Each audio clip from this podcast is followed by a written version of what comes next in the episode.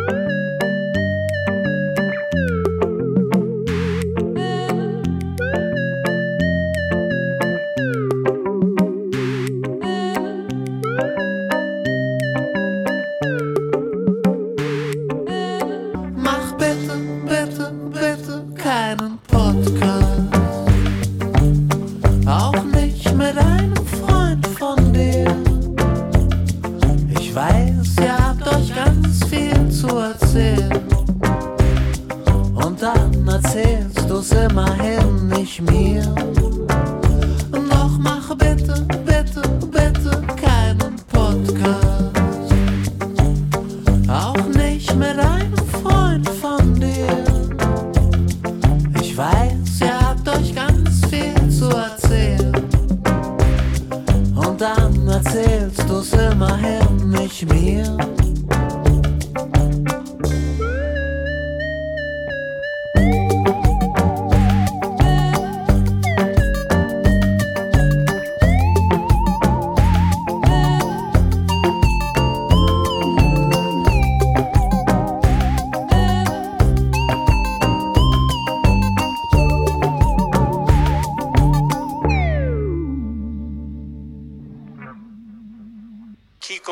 Contestava quel censimento non era contro l'autonomia, anche se fu accusato di esserlo, come invece lo era per esempio la destra italiana. Però contestava questo dicendo che si voleva creare una società separata, divisa, da qui l'uso delle gabbie. Molti di loro rifiutarono di dichiararsi e pagarono di persona. Il primo fu Langer,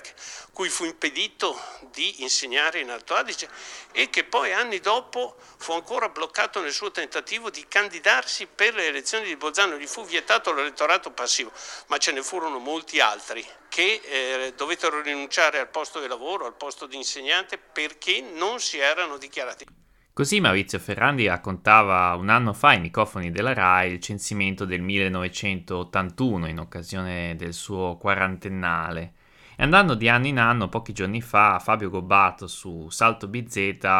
ha parlato del prossimo censimento, quello del 2023, eh, in cui ci si dovrà dichiarare per la conta etnica, ma, scrive Fabio Gobbato, almeno 40.000 persone non hanno idea di cosa sia la proporzionale e 230.000 ne farebbero volentieri a meno. L'articolo riassume anche come è cambiato negli ultimi anni il censimento linguistico dal punto di vista normativo e come è cambiato il censimento generale nazionale della popolazione che generale più non è e questo comporterà la necessità per la provincia autonoma di Bolzano di rincorrere i propri cittadini affinché compilino la propria dichiarazione etnica. Ma di questo parleremo meglio alla fine della trasmissione.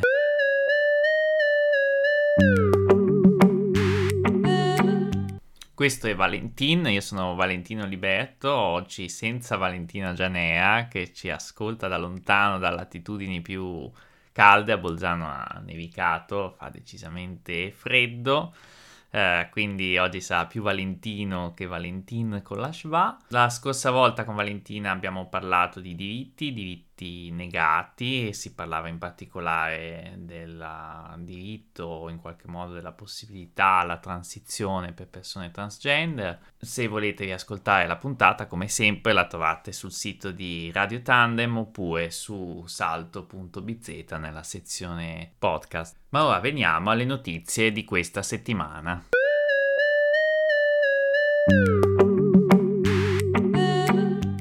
Die Strafanzeige. Ein Artikel von Christoph Franceschini. Arno Krompatscher hat über seinen Anwalt beim Bozener Landesgericht eine Strafanzeige gegen Sven Knoll wegen Verleumdung hinterlegt. Der SVP-Obmann hingegen schweigt. Continua la telenovela nella Südtiroler Volkspartei, eh, questa settimana si sono aggiunti altri capitoli, eh, dalla opposizione Sven Knoll della Südtiroler Freiheit si è rifatto vivo con una conferenza stampa nella quale ha presentato un nuovo elenco di donatori, o meglio delle precisazioni attorno a questo elenco, ovvero quanti soldi sono stati forse, a questo punto chiaramente siamo sempre nel campo delle ipotesi, destinati personalmente al Landeshauptmann dai donatori, si parla di un quarto di milione di euro, Ma oltre alle ormai arcinote Spenden, eh, l'altra segnalazione fatta da Knoll alla commissione d'inchiesta istituita dal Consiglio provinciale riguarda un'agenzia di comunicazione, la Zukunft, con la V, nella quale il Landeshauptmann avrebbe, diciamo, avrebbe speso circa 60.000 euro per la propria campagna personale. Questo sostiene Sven Knoll, superando il limite di legge di 30.000 euro per le spese personali di ogni candidato. A seguito di queste altre dichiarazioni fatte dal consigliere provinciale della Südtiroler Freiheit, il presidente della provincia Arno Kompacz ha ritenuto di querelarlo e ora appunto vedremo come andrà avanti questa appunto telenovela sappiamo che la clausura, ovvero l'incontro interno della Südtiroler Volkspartei, nella quale si sarebbe dovuto dare a battesimo la candidatura, la ricandidatura per un terzo mandato di presidente di Compacc, è stata nuovamente rinviata, dopo un primo rinvio, all'anno prossimo, questa notizia di venerdì sera.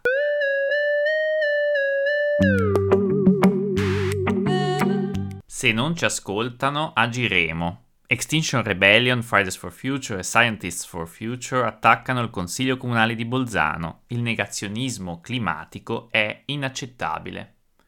In questo mio articolo racconto di una conferenza stampa indetta proprio da queste sigle ambientaliste le quali hanno deciso di contrattaccare il Consiglio Comunale di Bolzano dopo l'audizione a Georg Kaser, il glaciologo, lo scienziato. Gli ambientalisti accusano i consiglieri comunali di aver, oltre che seguito con poca attenzione la, l'audizione, distraendosi o chiacchierando, di aver fatto alcune affermazioni totalmente prive di valore scientifico. Ad esempio si accusa in particolare il consigliere comunale del Partito Democratico, Silvano Baratta, di aver dato colpa alla sovrappopolazione dei paesi in via di sviluppo, di quelli che sono insomma i danni climatici o la prospettiva di nuovi danni climatici a seguito della sovrappopolazione,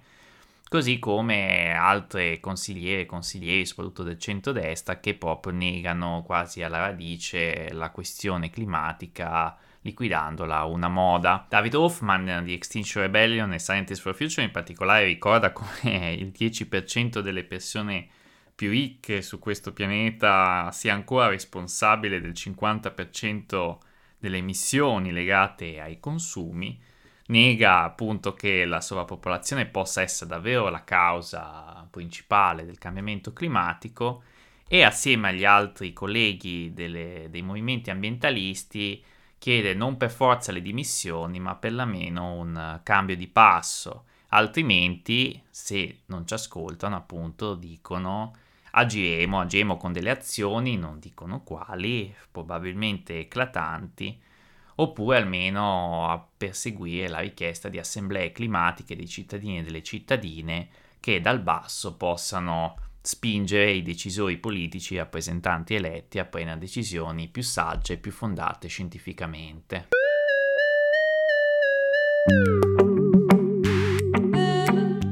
Es wäre fatal ein Artikel von Anna Luther. Die deutsche Landesschuldirektorin Sigun Falkensteiner über Mehrsprachigkeit, Veränderungen in der Gesellschaft und einen notwendigen Paradigmenwechsel.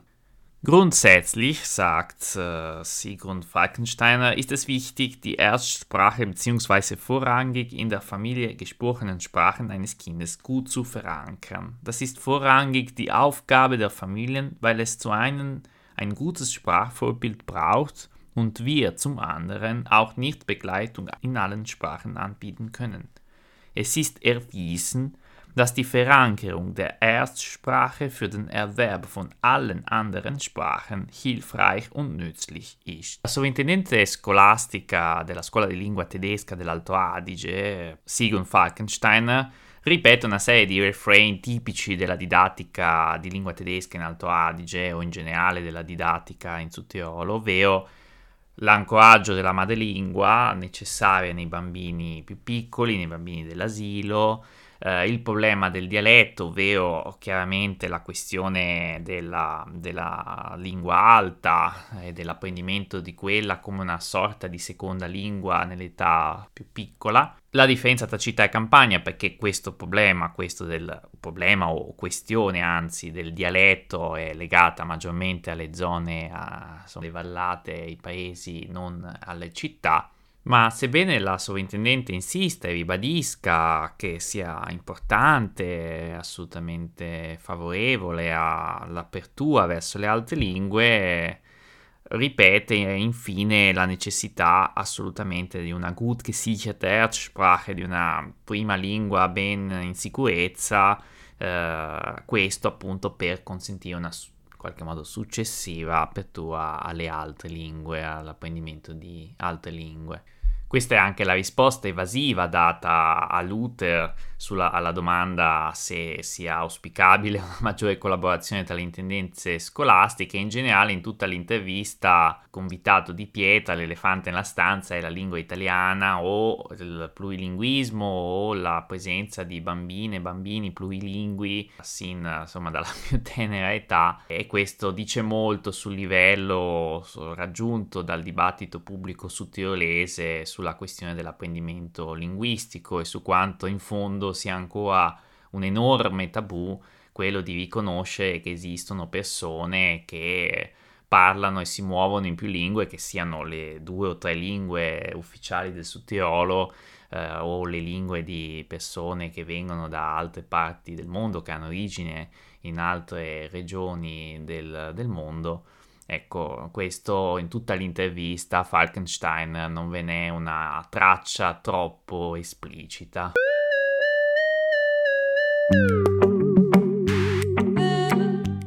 Ma restiamo sul tema identitario, diciamo così, e sul tema della lingua e della dichiarazione della lingua parlata o della lingua di appartenenza, secondo quella che è la nostra ormai nota distopia altoatesina.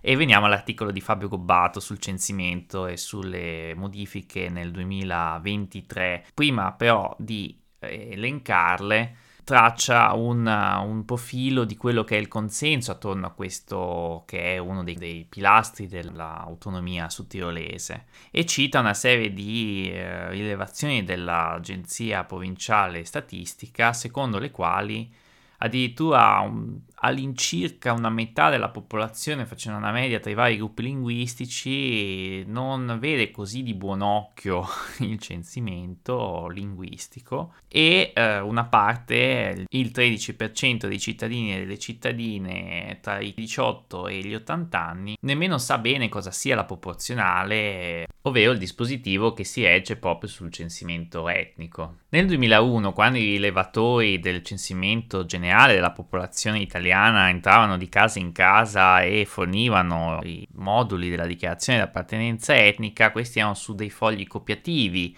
Quindi la dichiarazione nominativa vincolante, quella che sta al tribunale, serve per i concorsi pubblici, e quindi è proprio legata alla persona, è a, da una parte, ma ovviamente quella invece anonima che serviva per la rilevazione statistica ai fini della proporzionale coincideva perché era la coppia di quella nominativa e veniva tenuta appunto da parte dal, dai rilevatori statistici. Ecco, questo poi è cambiato nel 2005, le due cose sono state separate, adesso si va, ci si va a dichiarare a 18 anni e quella propria dichiarazione resta conservata per sempre eh, dal Tribunale di Bolzano, ma es- non essendoci più il censimento generale della popolazione, ovvero non essendoci più questa cosa a tappeto per cui tutti devono compilarla, l'anno prossimo sarà in qualche modo un po' più volontario, per quanto sia obbligatorio in ogni caso, ma non ci sono sanzioni, questo spiega bene Gobato nel suo articolo. Questo farà sì che almeno 480.000 sottirolesi dovranno volontariamente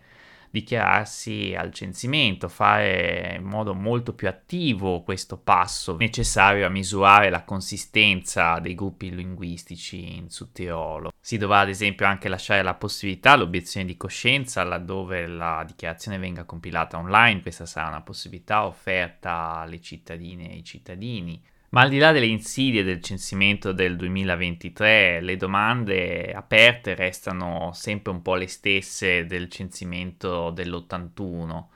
ovvero quando il Sudtirolo riuscirà a liberarsi da questo legame in parte anche tossico tra identità e lingua parlata, non ammettendo la possibilità che ci siano innanzitutto lingue parlate e non ammettendo che ci sia una spontaneità o comunque un rapporto con la propria identità che non sia esclusivamente legato alla lingua, che la lingua non possa essere, come dire, la gabbia dentro la quale ci si trincera. Anche dentro Valentin, io e Valentina ci siamo interrogati su quanto peso dare a un Gleichgewicht, a un equilibrio tra le due lingue, a quanto tenere in qualche modo una quota tra italiano e tedesco, a giocare sul nostro bilinguismo, ma a volte comunque l'impressione che si acceda anche in quello che poi cadiamo in una politically correctness che forse in qualche modo è anch'essa frutto della proporzionale, del censimento, di questo continuo dover dichiarare e stare attenti a quale lingua si è, a quale lingua si parla, a quanto si parla, a quando si parla. E tutto questo lo abbiamo visto con Falkenstein, anziché coltivare un plurilinguismo diffuso e puntare affinché ognuna e ognuno di noi possa parlare o essere la lingua che preferisce o le lingue che preferisce.